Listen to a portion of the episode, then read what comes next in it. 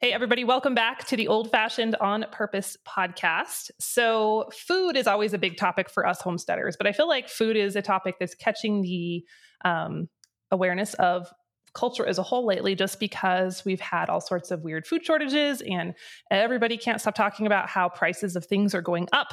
And so I think it's a great time to have a cultural conversation around food and what food costs and how we find good food and all of those things. So I'm really excited about my guest today.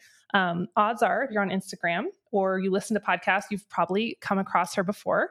Uh, it is none other than Liz Hazelmeyer from the Homegrown Education Instagram page and the Homegrown Podcast.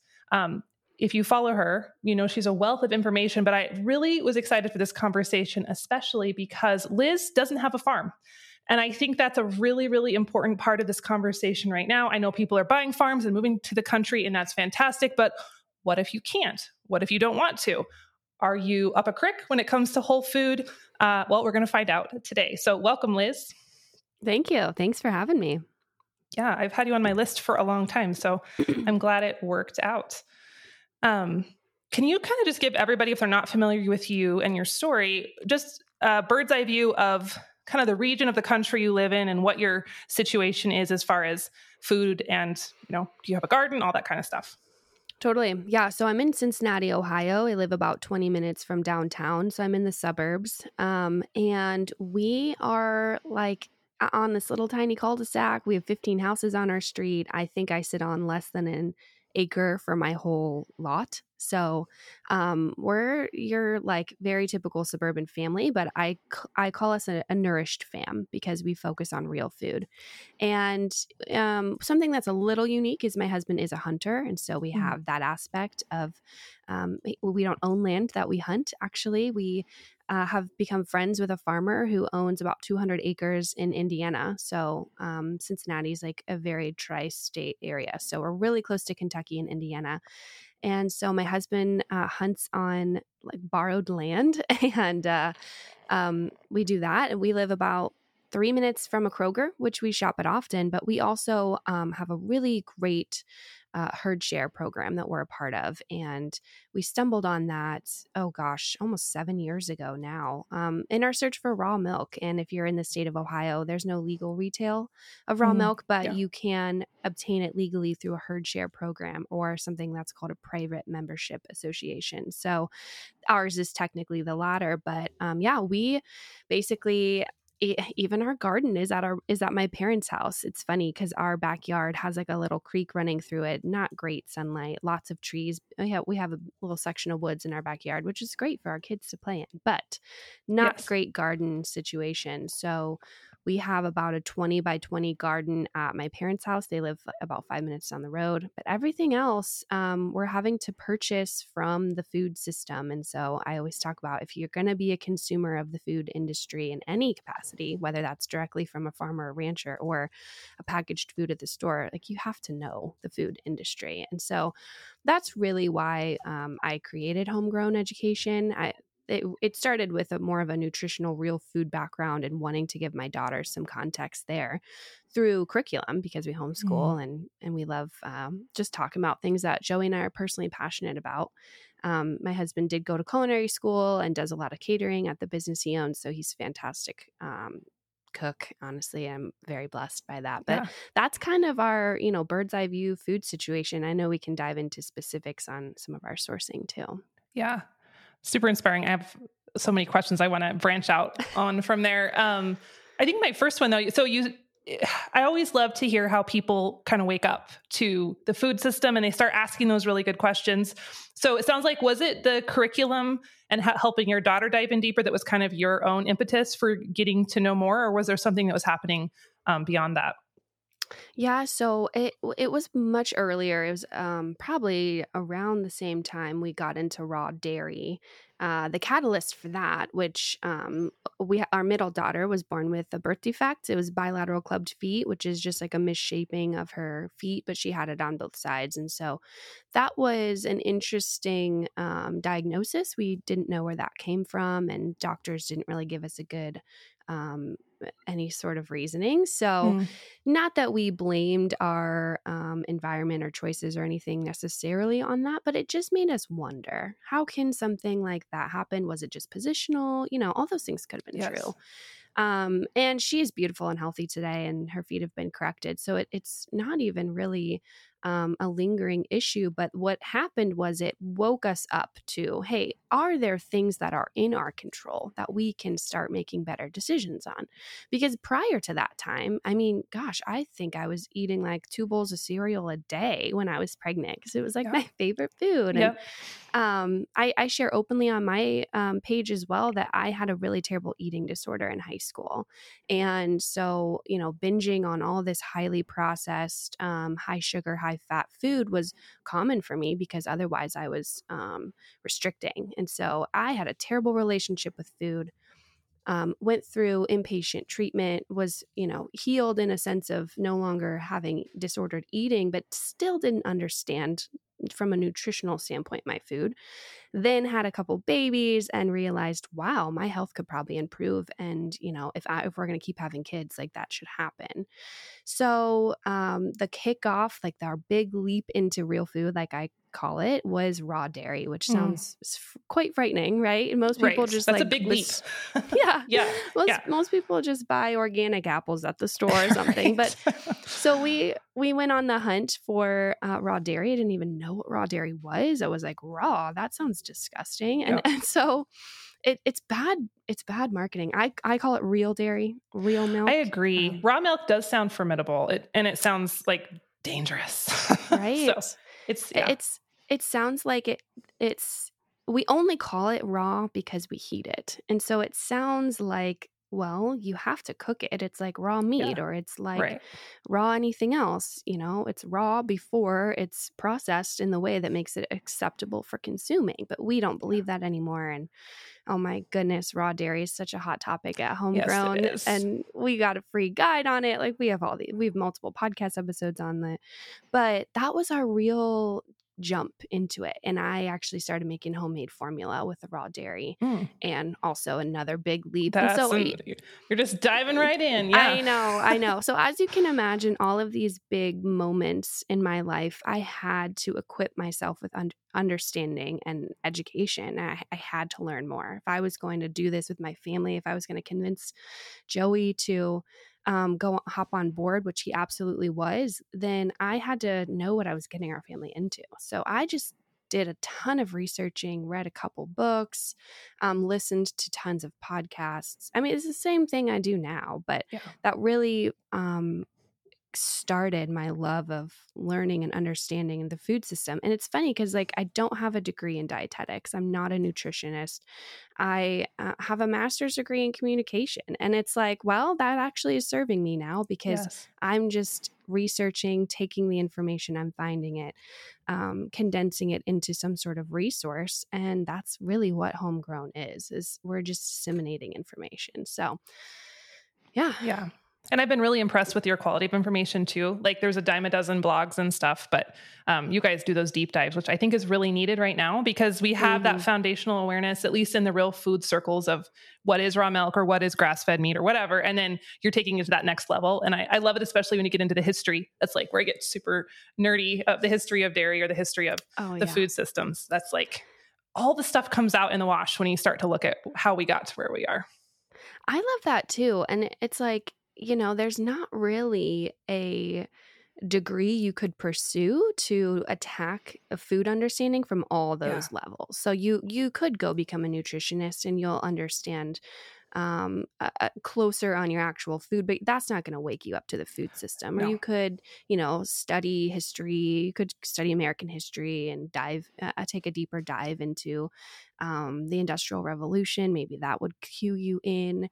But it's, I really try to take a multifaceted approach to the topic because it there's so much. And, and we learn, we're constantly learning. We have a podcast and we're bringing people on that are food producers. We're bringing people on that are researchers. We're bringing people on that um, have their own real food journeys to share. And that's really where the continued learning happens. And so yes. I just think, you know, because sometimes I do have a little bit of like a um, like, why, who qualified me to yeah. do all this? Yeah. And then I realized, like, you know what? Um, this is, uh, I believe, a special calling on my life, but also like just a passion area that uh, I wouldn't, uh, there's no academic circle I would fit in necessarily. So right. it's, um, but I, I enjoy that. And I, I don't know, I think, well, that's a whole other topic. I think we're shifting now. And it's not to say there isn't value in getting a degree, and there's a time and place that you want to go get, you know, you don't want someone doing heart surgery after they just watched a YouTube video. Like, there's a time and place to go yeah. get that level of education. But I'm seeing more and more people, um, really smart people, really well-educated people who are self-educated as adults. And like, just what you said, you asked why first, your, why is my, what happened to my daughter and why did it happen? Even if you didn't get the exact answers, you were just curious. And then you follow that curiosity. And I'm finding the people that I most enjoy learning from are the people who didn't go necessarily the prescribed route, but they just followed mm-hmm. that curiosity and they got obsessed in a really good way. I think there's something to that. Totally. Mm-hmm. Yeah. Okay. Let's get into some of these specifics. Cause I, I'm personally curious, like, so many times over the years when people come to me and they're like, how do I start homesteading? I, I live in town. And I'm like, I don't know, just start with food. And I'll give them some ideas, but I always feel like I'm a little bit lacking, because I can't personally speak to some of these strategies. I can give them ideas that I hear from other people, but I am really excited to hear how you put it into practice and you're on the ground doing this. So um, let's start off with the most basic place. Like, what do you get at Kroger? Like, how do you navigate yeah. a Kroger and find the good stuff there? Yeah, I'll just lay it all out there, let you know where we get everything. Um, Kroger is, and, and we're Kroger Central, right? I'm Cincinnati. Kroger's headquartered here. And Kroger actually owns like a dozen or plus um, grocery stores. So even if you're not going into a quote Kroger, it's probably a store owned by Kroger. Um, I actually think there was a recent merger where that's even more the case now. So um, I still shop there. People are like, yeah. do you still go to the grocery store? Absolutely, I do. I try to stick in season as much as I can when I'm shopping my produce. All of my produce at this point is organic. If it's not organic, I just don't buy it. Um, that being said, uh, you know, one exception would be like a jalapeno. They don't sell organic jalapenos yeah. at my store. I have no idea why. Peppers are just like, nope, we're not going to, we're yeah. not going to do it. So, um, yeah, I stick to, you know, the perimeter of the store. It's a pretty common phrase, but it's true for the most part. I yeah. walk right in, grab my produce for the week, um, basic things. We, we eat a very whole food diet, so it's very simple. It's, mm-hmm. it's a starch, it's a protein and, and a fat at every meal, and, um, snacking on a lot of fruit and things like that. So I grab, I grab that. I, uh, I do actually prefer my Kroger's chicken. They actually have a line of Simple Truth organic whole chickens that are air chilled. So they're not oh. being um, brought down to temp in a giant vat of chlorinated water. They're yep. popping it right into like a big cooler. And uh, it, it's a much better product. I actually prefer that product to the product from my local farm.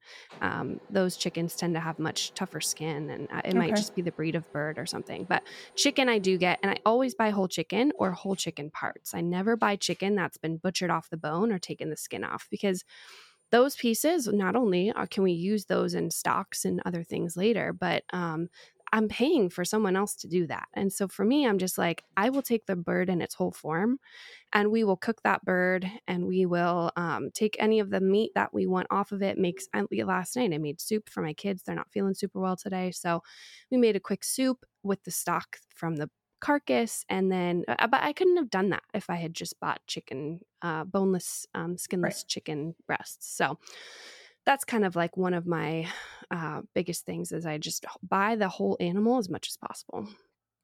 Um, our Kroger actually just launched a, another line of bacon. It's it's not a Kroger kind, but it's like a no antibiotic, um, humanely raised. Some of those phrases mean things, some of them don't. Yeah. Um, but for me, it was a good, better, best. And we personally just can't afford to spend, you know, the twelve dollars for pastured pork at this moment every single time.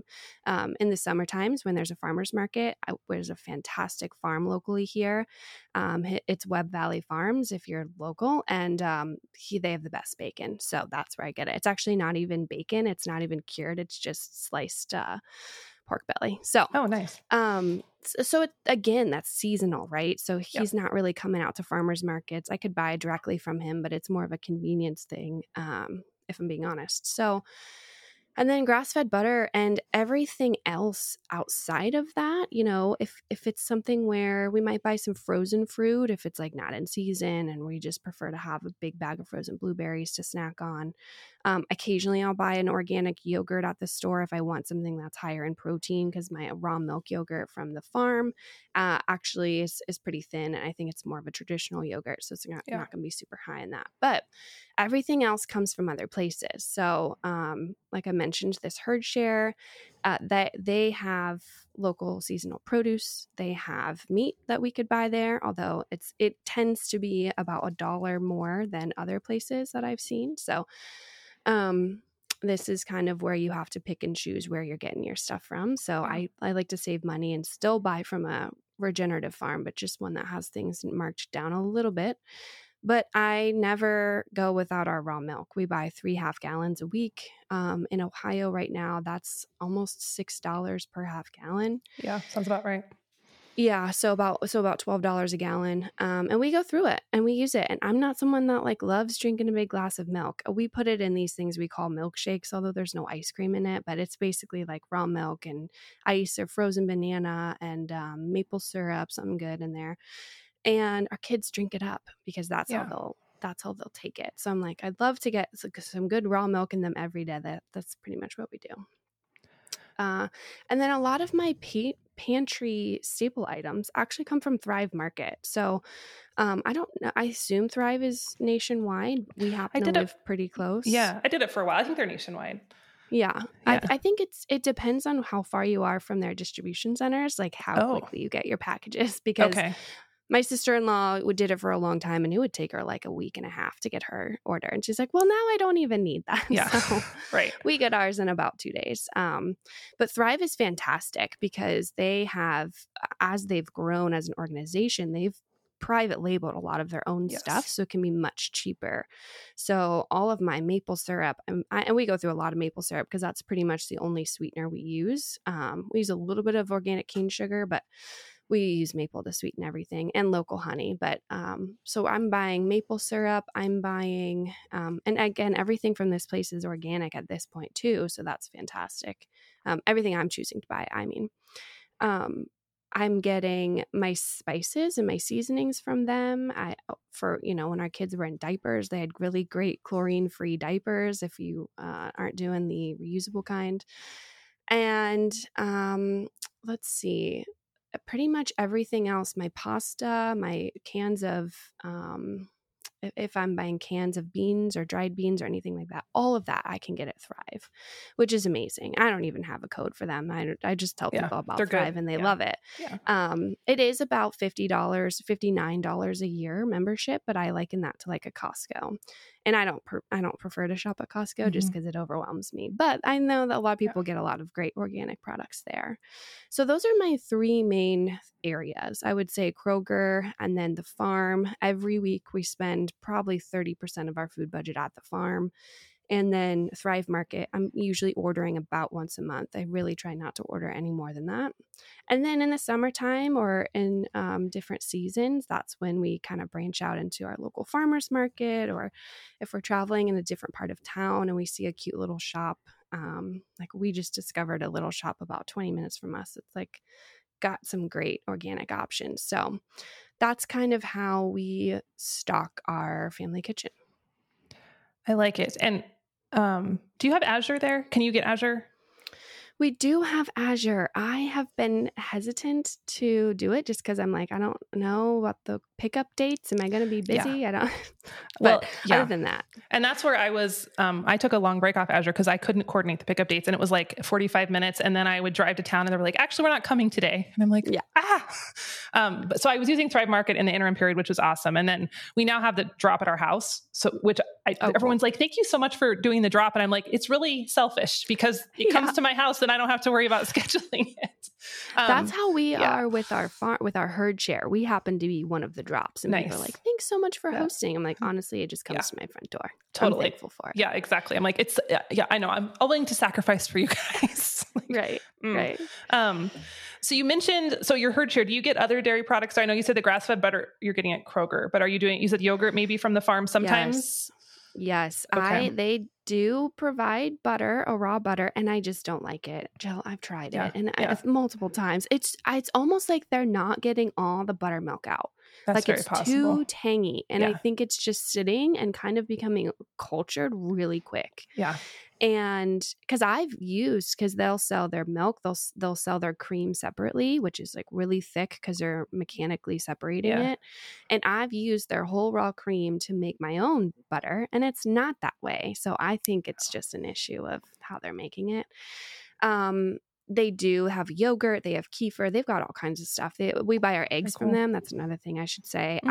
I, I was like, why is everyone talking about egg prices? What yeah. are you saying? I'm five dollars a dozen. It always has been. And then yeah. I realized like, oh, I'm not buying my eggs at Kroger. So yeah. that is one thing. Um, I, I do still buy the grass-fed butter from Kroger just because I prefer it. And we go mm-hmm. through a lot of butter. Yeah.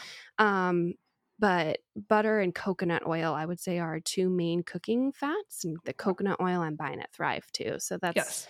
it really is simple to those three. And I find that that's just, I, I know what I like. I've, this has been like an evolution over seven or eight years. You'll find brands you like. You'll find companies you like. And is it all perfect? No. Is it still being transported across the country? Yes. Is Are there... Someone, I don't think anyone's producing uh, local organic coconut fat, but no, um, don't think so. You know, that's always going to yeah. be an imported crop, yes. uh, just yeah. like our coffee. But other than that, um, yeah, it's it's it's that simple. Yeah, um, I just like how you're. I, I like that you're balanced. I feel like you're very balanced. Like you're looking for the whole foods. You're you're committed to the nourishing ingredients, but it's not that because you could literally spend many many hours a week worrying and, and driving all over and obsessing over all the little last details. And I think that sometimes stress is just as bad for us as seed oils and, and you I know, agree. Crisco. So I think yeah. balance is and, important. And I have done that. And I was that person. And I yeah. don't even... I don't even enjoy shopping at Whole Foods. And I recently shopped there just because I was close to one. It was a better experience than I had thought. But like if there's a store where you're like, I just don't like shopping in here, yeah. um, they have fantastic meat options. I will say they have really great local um, pasture raised everything, pork, yeah. beef, chicken.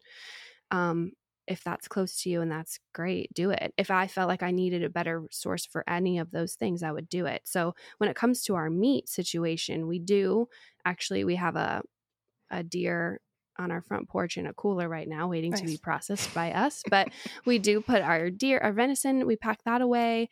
And then every year we buy um, a portion of a cow. So last year we split a half. So we got a quarter for our family.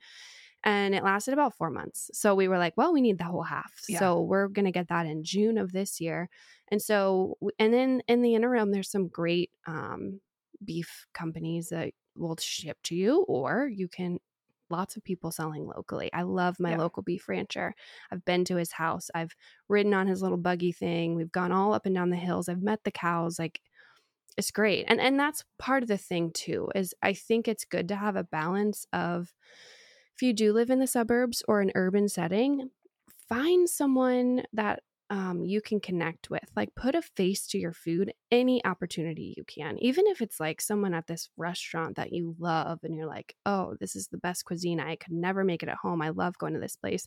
Meet them. Meet their chef. Talk to them. I'm sure they have a story. Um, connecting to your food in that way, I think, is just really powerful. So we... um And we're a part of the local Weston A. Price chapter. And so that's another easy way to get plugged in. That's how I found my beef rancher, actually, is um, finding those people. They usually have a great list of local food for you. So, yeah. and, and sometimes they even sell it at the meeting. So that's great too.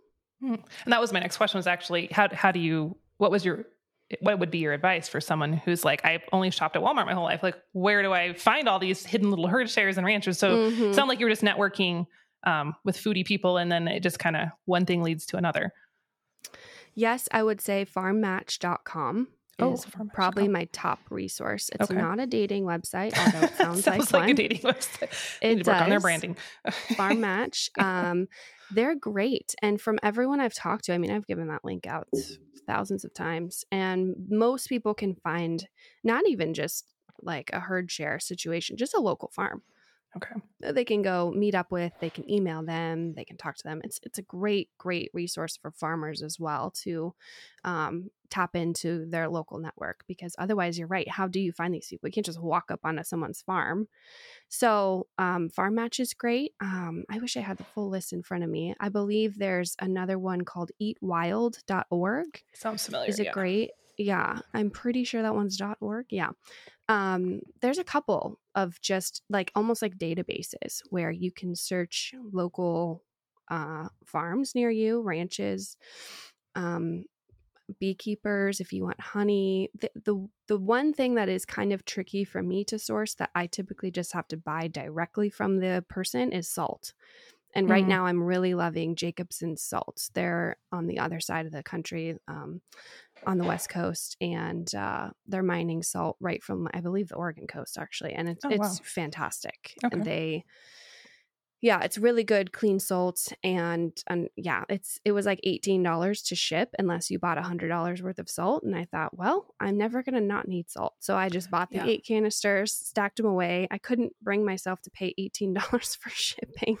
Yep. When I could have just bought another thing of salt. So salt is is one of those that's kind of a weird thing. People don't really think about it. They're like, oh, I'll just get the Mortons at the store. Yeah. Well, if you want to just transition out of your table salt and get real unrefined salt, there's a couple good places you can do that. Yeah. And that's a, an easy switch, I think, that people underestimate. Um, I know when we switched totally. over, I was like, what have I been eating? Um, and there's more minerals. And yeah, it's a, it's drastically different. Mm-hmm. Hey, everyone, I wanted to interrupt this episode for just a second to talk about my latest obsession, and that is beef tallow, believe it or not. Um, so I've been using tallow to cook with for quite a few years, but in the last couple of years, I've started using it on my skin, and I kind of fell in love with it all over again. So prior to my beef tallow renaissance, I was using all the fancy like skincare products that they tell you you have to have. You know, you got the eye creams and the serums and the tighteners and the toners and all these fancy things. And then I decided to maybe rethink that and take a little bit more of an old-fashioned approach. And I asked myself, what would our ancestors have used before we had all these marketers telling us we had to use all these fancy, expensive things? And that kind of took me down this road towards animal fats, because not only are they super sustainable, but they just make sense since they match the composition of our skin. And I can personally attest that my skin absolutely loves it. Like, it's never been happier. Um, I get comments on my skin all the time. I actually had my makeup done recently by a professional. Um, and as she was doing my makeup, she kept commenting, she's like, your skin is so happy and it's so well moisturized. Like, what are you doing? And I was like, um, beef tallow. She was not expecting me to say that, but it was pretty cool that she said, you know, normally I see people from dry climates like you and their skin is just really thirsty and yours is just the opposite. It's really happy. Um, so it's pretty cool that beef tallow, this old fashioned solution, can work so very well and keep our skin super happy and healthy without a bunch of added chemicals and seed oils. And my very favorite place to get all of my beef tallow skincare products is Toops and Co. Um, they are a small homestead family who recognized this need for skincare products and makeup that didn't have all the junky, toxic ingredients in them. And they stepped up, and they have taken off in recent years just because their products are so amazing. So right now I'm wearing Toops and Co mascara and Toops and Co tinted tallow lip balm, and I have tallow on as a moisturizer. And I absolutely love not only their company, but their products, just because they have real recognizable ingredients. Um, and they work really, really well. They're a high quality product. It's a great experience using them. And my skin has never been happier. So I'm thrilled to have a coupon code for Toops and Co for you today. If you type in the code HOMESTEAD, uh, when you check out over on their website, you'll save fifteen percent on your order. And if you'd like to go shopping, just head on over to theprairiehomestead.com slash makeup. And you can see all they have to offer, not just the tallow products, but they also have all those makeups. They have deodorants, um, cleansers, and things like that. So I can't wait for you to rethink your skincare in an old-fashioned way. And I think it's a wonderful place where we can really embrace this idea of looking to the past to move forward. So check it on out. Toops and Co. over at theprairiehomestead.com slash makeup. Now back to our episode. Um, what kind of, do you, do you practice any old fashioned or maybe a homestead, I'm using that term loosely, kitchen techniques that kind of give you a boost with the ingredients that you're sourcing in your suburban area? What do you do in your kitchen to kind of give more bang to your buck? I know you mentioned broth, which I'm totally not surprised you're making broth. Um, what else do you mm-hmm. do? Yeah. I mean, sourdough all day long. Um, that is the other thing too. I, I buy directly from a flour miller. Mm. Um, I, I do kind of a fifty-fifty split. So I'll actually use one flour that's a little bit cheaper, but still organic. Uh, it's just, um, King Arthur's organic mm-hmm. bread flour. It's, it's, it's highly refined and there's really no, um, beautiful richness to that flour anymore, but I use it to feed my starter. And if I'm making like a big batch of something, I might use some of that flour because I'm really trying to be economical here. And then I use my freshly milled stone ground um, flour that I actually get from a friend in Canada. She, um, it's called Better Basics Milling. We had her on our show. She's fantastic, but love her flour. I've tried so many flours and hers is my favorite by far. Um, so I use tons of water, flour, and salt to make sourdough. Everything that we make in our kitchen is sourdough based. We don't use any packets of instant yeast. And honestly, like that's where the money saving really comes in, is we can, we can make for just pennies almost beautiful loaves of bread, sourdough pizzas. We can make cinnamon rolls. So often people are like, oh, I, I don't, I could never get through a whole crusty loaf of bread. I think I might just waste that. Well, then make sandwich bread. Yeah. You can make anything with sourdough starter culture. It's just natural wild yeast cultivated in this thing that you add um, to basically inoculate the entire loaf so that those yeast can eat through the starches and release C O two, and then you get beautiful big bubbles. So sourdough is kind of that old-fashioned um practice, the broth making. I will say, like, it sounds simple, but butchering your whole uh, an entire animal is actually a lot of work. So yeah, we are processing those that deer um at our kitchen counter. We're, we're doing everything. My husband will hang it for a couple of days, then debone it. We'll bring it in, cut it into steaks, um, grind it. We we have a we borrow a grinder actually. We don't even own one. So it's like there's so many things where it's like you don't have to invest in the six hundred dollars meat grinder just because you want to hunt. Like, yeah. and and hunting is a skill that's often passed down, and that's the other part of this conversation too, is, is so often people are like, hey, how can I save money on my food? I'm like, well, how willing are you to learn the skills necessary to do that? I mean, people are intimidated by broth, and that's yeah. just like putting some chicken parts or or beef or venison or um, vegetable scraps in a pot with water and simmering it. And that's intimidating because, and I'm not blaming them for being intimidating. It's intimidating because no one has probably ever done that before for them. They've never seen that in action.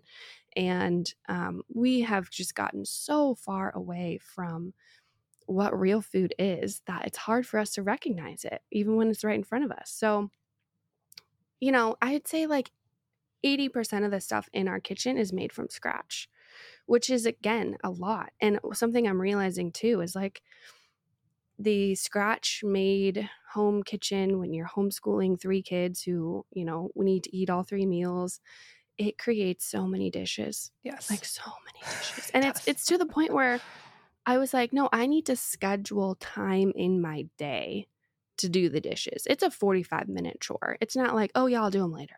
Yeah. No, if you're yeah. on, if you're on this real food journey and you're cooking from scratch, and we don't use a microwave, it's like one big thing. Everyone's like, how do you survive? Well, we heat everything in the oven or on the stove. And so what does that create? Extra dishes. Yeah, pots and pans. Yeah. Pots and pans all the time. And um, we even got rid of all of our nonstick pans recently. So we're doing ceramic, which has to be like washed a certain way. Yep. You, just, you just can't scratch it.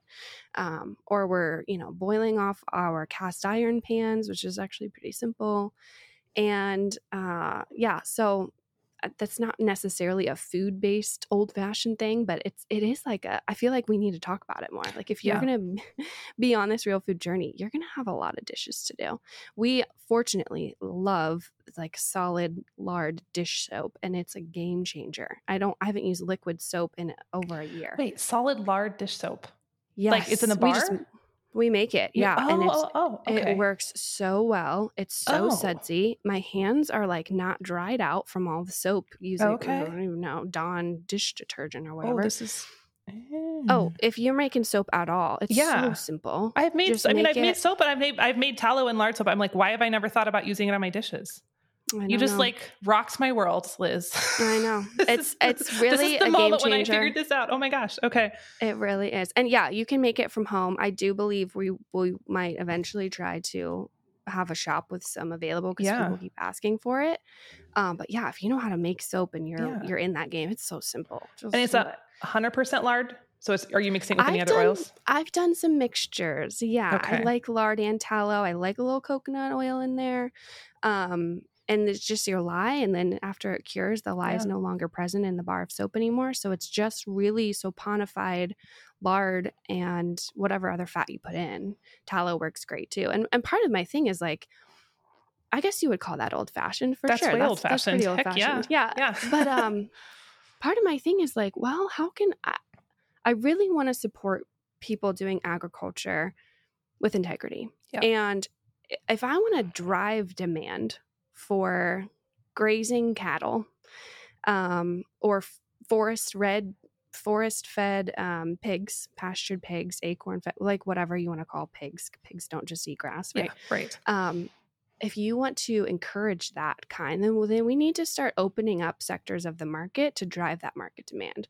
What better thing yeah. than a solid dish soap that doesn't use any plant oils, with the exception of coconut, if you want to. You absolutely don't need the coconut oil in there. Yeah. Um, it's just like something that I've been looking around my house thinking about, how can I, like everything wants to go plant-based. Yeah. Everything wants to be vegan. And I'm like, I'm going to counteract that. I'm actually going to see how can I ethically utilize animal products where it makes sense. Yep. Get rid of the plastic. Go back to like natural fibers, um, which come from plants. But still, yep. you can do wool yes. or you can do leather. Um, it's just kind of a mindset change for me. So that's, um, it, it's been fun to kind of think through, like, how would this have been made if we didn't invent plastic, you know? Exactly. So. Yeah. And those questions are, are gold because those lead you down the good rabbit trails. Yeah. Um, yeah. I've also been, I mean, I've known about lard and tallow. I've used them for a decade, but I've kind of like mm-hmm. fell in love with them all over again lately. Um, I, well, we, we harvest them from our own animals, but we have grass finished beef, so we don't get a ton of tallow off of them. But I mm-hmm. found our butcher who's just like four miles down the road. He's selling, um, the, the f- pork fat and beef fat for two bucks a pound.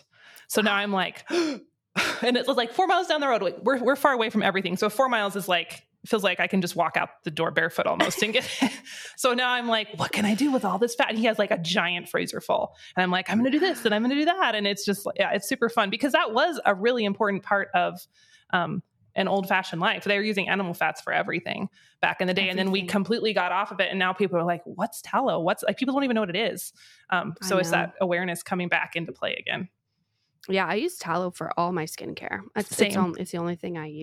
Yep. And I don't, I'm not into like a big beauty routine. I actually think yeah. the less I wash my face, the nicer it looks. So. I agree.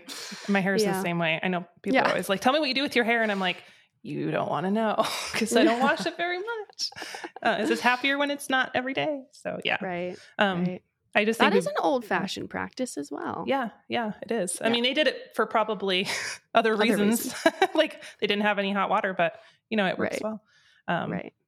Yeah. It's funny how I think we've been marketed so thoroughly as a culture that we, so many things that we think are normal are just not. It's just, we've been told we need them. We've been told we need expensive face creams and fancy shampoos and fancy dish soaps. And when you peel it all back, it's shocking how little we actually need to thrive.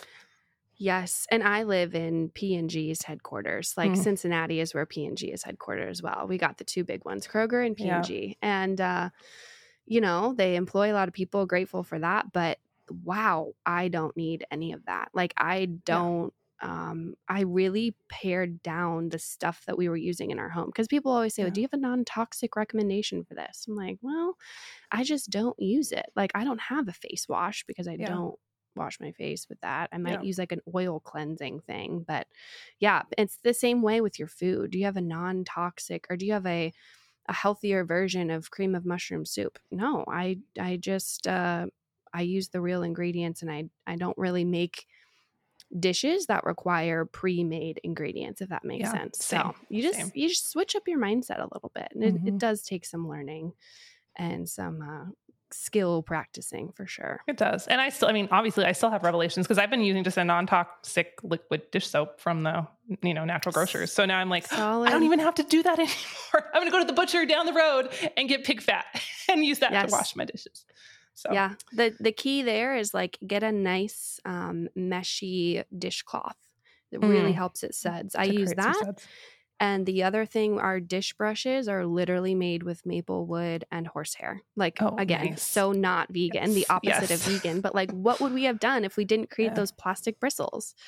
Um, yeah. So yeah, I have a lot of passion around just like switching home uh, everyday products, yes. elevating our standard to uh, match maybe what we would have had in the olden days. Yeah. So. And I think, I mean, we could do a whole episode on the whole plant-based thing because that gets me super mm. fired up. But like people don't yes, realize that you're using those byproducts. Like the fat is a byproduct of the the beef or the pork industry. Um, and you're using that and it's it's sustainable and it's it's preventing waste, or even with just like maple wood and horsehair. Like those are sustainable ingredients that melt into the earth. They they compo- decompose into the earth and they're not going to go sit in the landfill. So right. people, I feel like there's just that huge missing understanding of Um, biodegradable and sustainable versus plastic and plant-based. And we're, we're just missing that in the conversation.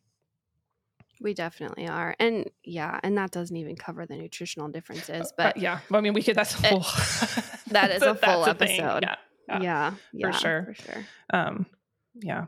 What is the pulse of the food scene in suburbia? I mean, I'm assuming you have a lot of friends who, who are maybe like you, so maybe that's not, that's not an easy question to answer, but do you feel like there's more of an awakening or an awareness or not? You know, I do this really terrible thing. And I, when I'm in Kroger, I look through other people's carts. I'm going to be honest. I do that I'm too. not, I'm just scanning yeah. to see, take inventory, you know, what are people buying? What are we doing? Yeah. Um, and if that is what I'm judging it off of, I would say, no, people are mm. not waking up, because I just see like so much Coke, so, so much packaged food. It's almost like they forgot the perimeter of the store was there and yeah. they just shopped the middle aisles. And that's how I grew up, to be honest. So I don't blame them. Um, I do think that our grocery stores are ninety-five percent fake food, and like you have to search for the real food. So it's hard. It makes it very hard on the consumer. But in terms of like restaurants, I would say it, it depends obviously where you are, but there's a few neighborhoods in town Um, all around the city that have really amazing restaurants, far, true farm to table, not just uh, it's a funny little slogan to slap on your sign, but actually t- telling you who their sources are and how they have relationships with them. And this is where we get this beef from, and this is where we so- source our pork, and this bread is made from the bakery across the street. Mm-hmm. And of course, those places are always going to be um, like three to five times more expensive, right? So that's the tricky thing. So maybe don't eat out as much. And when, when you do, you go visit a place like that. That's typically what me and Joey do.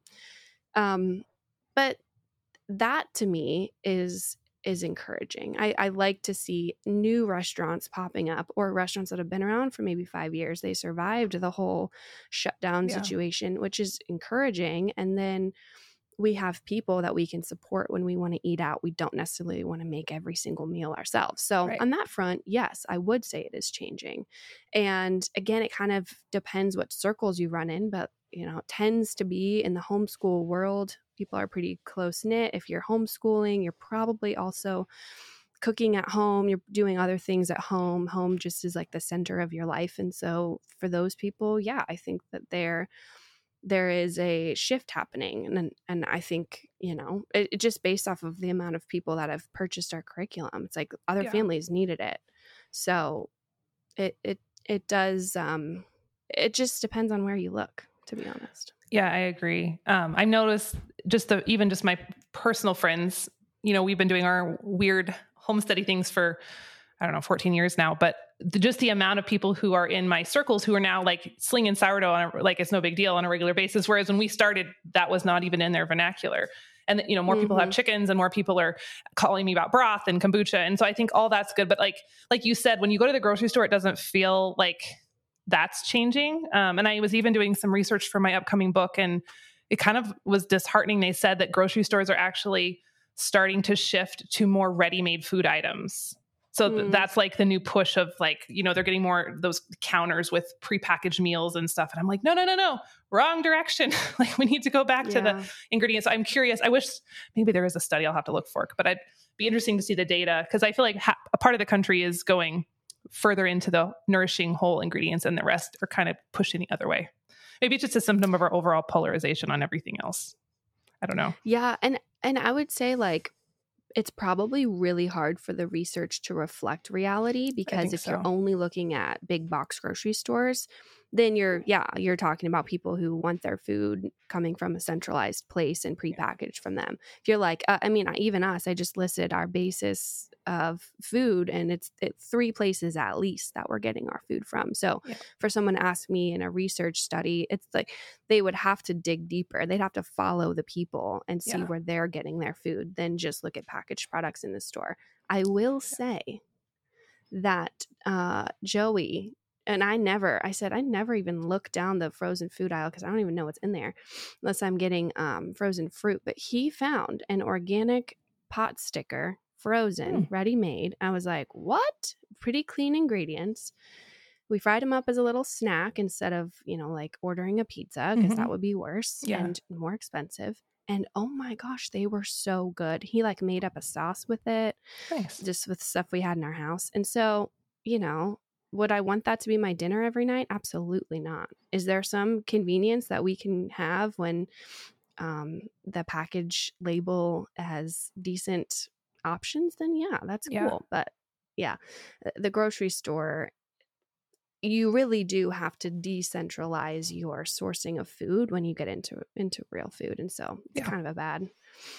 I agree. Hard place. Yeah. yeah. And the research, like you said, I think that would be pretty tough to get an actual realistic... data set yeah. there. Yeah. So um, I think that's a great segue into that other piece of this conversation that I definitely want to address because it's such a hot topic right now. And that's just the the rising costs. I mean, I, I don't, I can't even get on social media without someone, you know, posting something, freaking out about inflation and eggs and all, all the things going up and everyone's really upset about it. So um, I know for us, it hasn't impacted us as much just because, you know, we're sourcing or growing our food elsewhere. When we do go to the grocery store, my husband usually does the little bit of grocery shopping that we do. And he's always like, everything's ex- more expensive. But so I've seen it in some, you know, we've definitely seen it, but it doesn't affect us maybe as much. Um, but what are your strategies? And it sounds like you, you kind of were already budget conscious before inflation happened to begin with.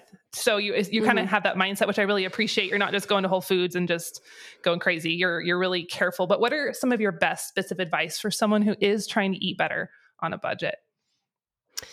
Ooh, I, I love this topic. And I actually, I feel like I give an answer that, uh, well, I'll just dive into it. So you're right. We were budget conscious. Actually, during COVID, uh, my husband's business was shut down. We were on unemployment for nineteen months. We, you know, we have been in the lowest of lows financially, or we've been stable.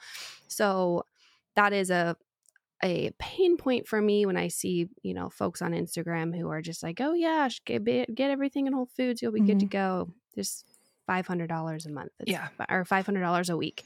Yeah. Um, So with that being said, though, the before we even have the conversation around budgeting your food, for me, I have to ask people, where is your household income going? Like, for example, um, we're actually working on a resource right now that talks about real food on a budget, and just in doing some of the um, digging on that. In the nineteen hundreds, we were spending about forty percent of our household income on our food, and then that dwindled to like a less than ten percent in two thousand three, so over one hundred years. And there's reasons for that, right? We spend roughly fifty percent on our um, housing and transportation, and um, we now have higher healthcare costs as a country, and while we might not be spending that on our household income, that's reflected in from like an employer standpoint. So we've got dollars flying everywhere.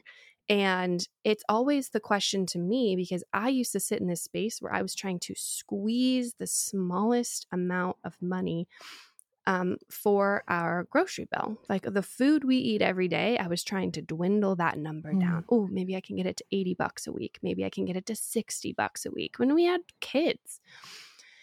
which is insane. And then I realized that I was obsessing over a food budget because we were always exceeding it and it wasn't working.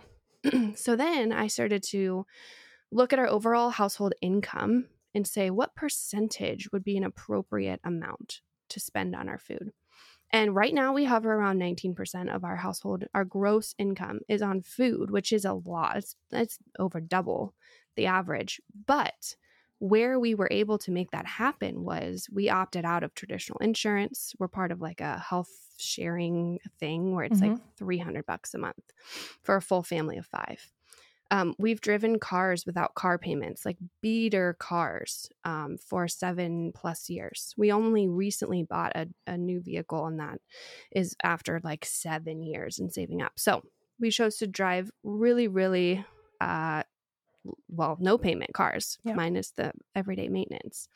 And so we looked around. We we bought our house at a relatively decent price. Um, luckily for us, we're in a good neighborhood, so it's the the home value has gone up. We've had to refinance a couple times, or, well, one time. But um, there's just other areas in your life that you should probably be looking to pare down before you would start attacking your food budget.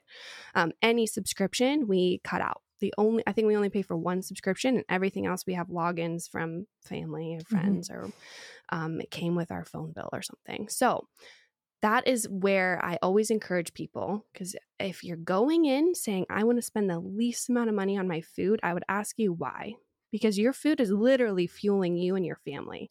And so, yeah, if you want to eat the cheapest food in the world, you're welcome to do that, but your health will eventually start showing that you're eating the cheapest food in the world. Okay, so, but then on the other spectrum of that, you could be a real food enthusiast and blow eight hundred bucks a week easy yeah.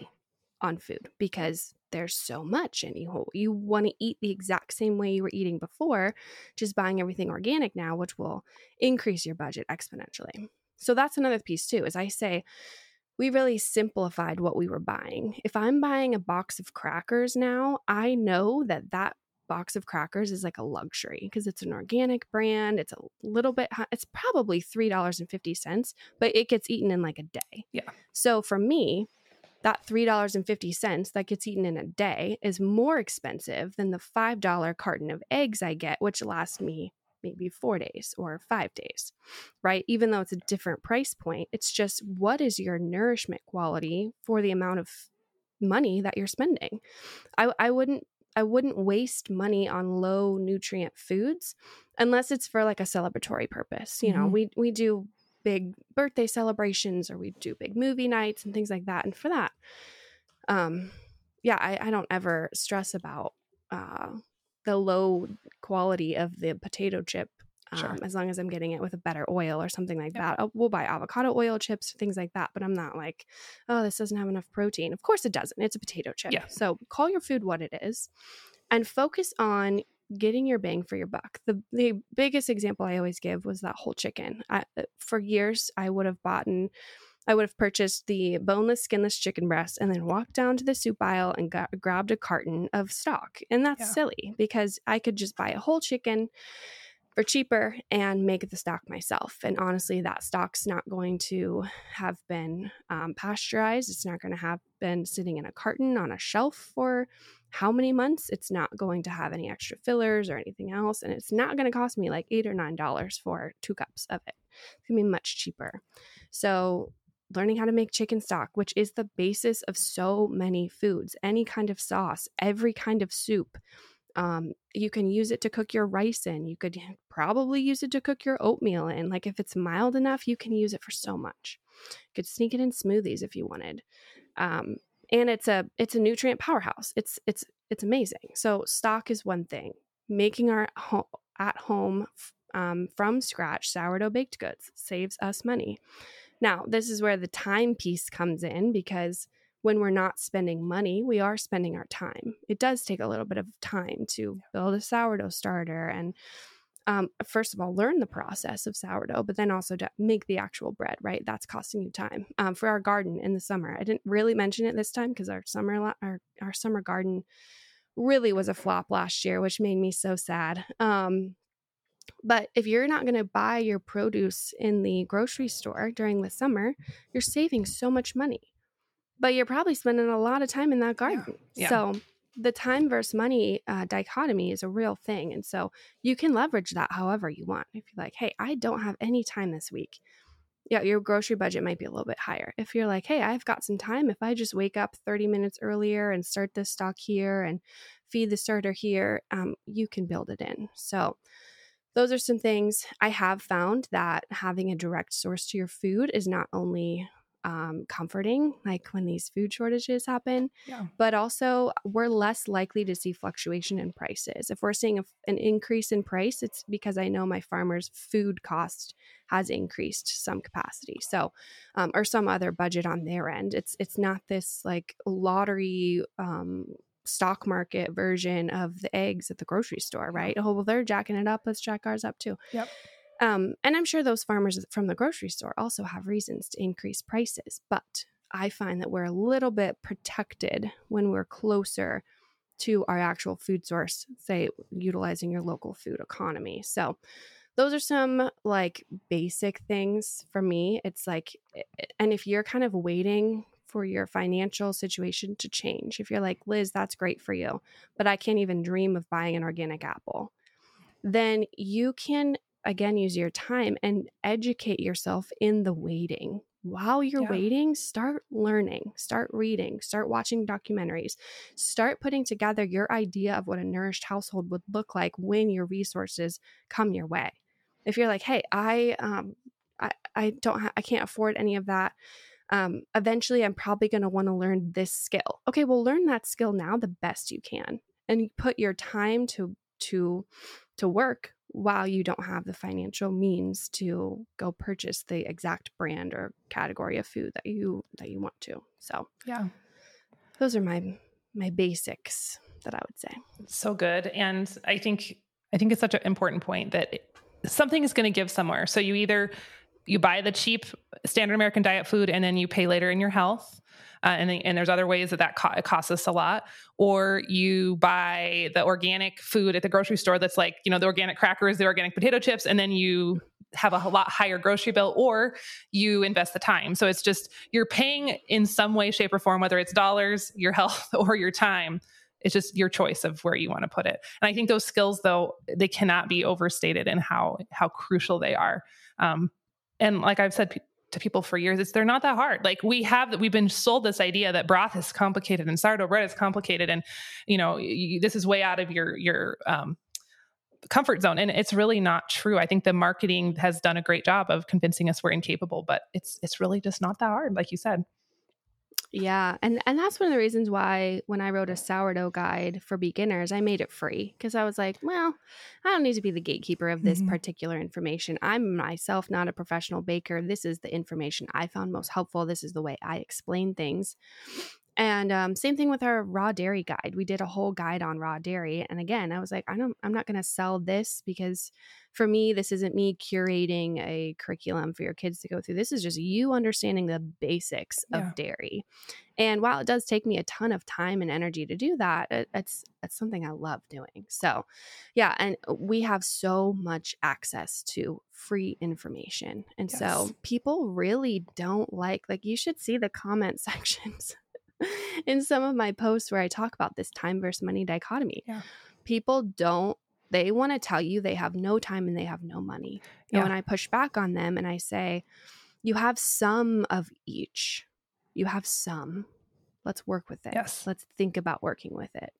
And then uh, it does, it requires us to really try to um, be intentional about every hour spent and every dollar spent. And that can be frustrating for people who already feel burnt out. I get that. We were, like I said, we were there, we yeah. were, we were on unemployment for a long time. And, um, there's just, there's always a way that you can, uh, make things work. Even if it's not your perfect situation yes. right now, you can at least be working towards your perfect situation in the future. So, yeah. I love that. Such good advice. And then, yeah, we've, we've been in that position too. We've had low budget and low time, and there was always something, there's always something you can yeah. do. Um, and I always ask myself, how bad do you want it? Like, it's going to take some sacrifice of something. How bad do you want it? But it pays off. Yeah. Yeah. Whew. Good stuff. Um, anything else that we missed that you'd want to add or throw in there as we wrap up? Hmm. I don't know. I think we covered a lot. I, I love all these topics. I, I at the end of the day, I hope people listening just feel encouraged. Like, yes. I didn't know how to make sourdough bread even a couple years ago, and I figured it out. Like you said, it's yeah. not that hard. I didn't know how to make soap until I was like, I don't want to stop buying this garbage liquid soap at the store. Yes. Figured it out. Read a yeah. free blog. Bought the ingredients. Started making soap. It's actually cheaper to just make it myself. Um, just, yeah, be encouraged. I mean, I know not everyone has like crazy interest in like the food industry and raw milk like I do, but um, like that's kind of why we're here. So if there if there's something where you're like, oh, I wish I understood that topic better, utilize the people who are passionate in that area and want to share that information. So your yeah. your page obviously is another great example of that. So much amazing content on YouTube, so many amazing people in your community. Likely find them, talk to them, and do not let discouragement stop you from pursuing a real food lifestyle for your family. Yeah. And I love that you're putting that message out there, just because also, um, you're not, you're doing the suburbs, which is to me, yeah. I mean, uh, for me, even though I come from a homestead, I think that's, to me, that's more inspiring than, than the person farming, because you're doing it in the situation of the, the majority of humans. Um, mm-hmm. and that's, and you're making it work, and you're feeding your family good food, and you've overcome those obstacles. So that just, it makes me so excited. And I think we need more totally. people like you out there showing how it can be done. Yeah. Yeah. Can you remind everybody one more time where to find you? Yeah. Online. So uh, we have a website, homegrown education dot org. That's where all those free resources are. We also have paid resources, uh, real food curriculum for kids. We've got a couple of meal plans on there. Um, and then on Instagram, it's at homegrown underscore education is our handle. And so lots of information on Instagram. I post every week. We're on stories all the time. Usually like the most helpful stuff is like what I'm eating that day. So if yeah. you're like, oh, what's, what's she cooking? How's she eating? Where's she getting this stuff? I'm, I'm just an open book. So if you want that information, it's there. Uh, and then we have a podcast called the Homegrown Podcast. That's anywhere you listen to podcasts, mainly Spotify, Google Podcasts, and Apple Podcasts. But yeah, that's kind of the three places to find us. Awesome. You guys will like her information. If you haven't followed her yet, or followed Liz before, she's, it's meaty. Like I said, it's good. It's, it's high quality, and it's a deep dive. So You, if you like this podcast, you will like her stuff as well. So mm, yeah, thank you. Yeah. Thanks again, Liz. This was so good and so informative. And now I'm going to go make some lard dish soap. Yeah, and, please do. Yes, and, and let me know. I will. When, I, will I will post it and, and tag you. Um, but yeah, yeah, keep up the good work. And uh, I'm just so honored to have had this conversation and to have a connection with you, because you're doing good stuff in the world. Thank you. I'm honored to be here. I really appreciate it.